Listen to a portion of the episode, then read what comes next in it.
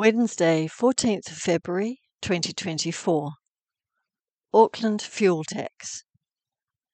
Last Thursday, 8th February, Prime Minister Christopher Luxon announced that the Auckland Regional Fuel Tax will be scrapped on 30th of June.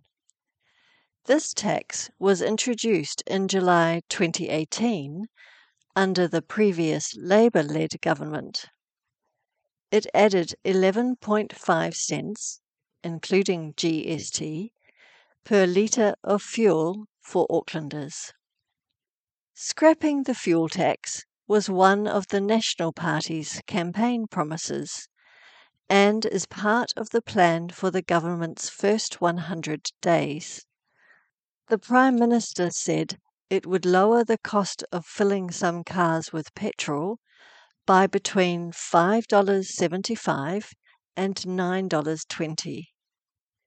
He said reducing the price of fuel would ease the pressure on people who are struggling with the cost of living, particularly those on lower incomes who have less fuel efficient vehicles.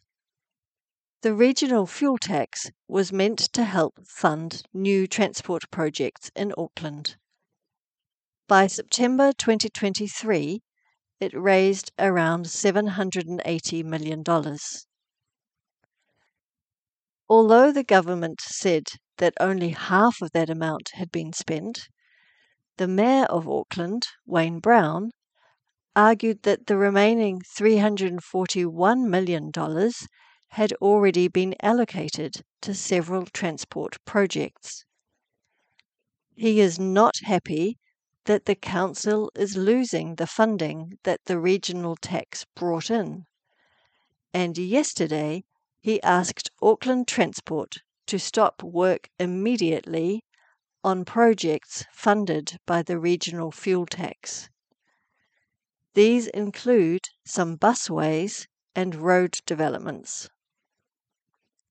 The Mayor has promised, however, not to increase rates for Aucklanders because that would just raise people's costs again. Instead, he will discuss with the Council and Government what other funding options may be available.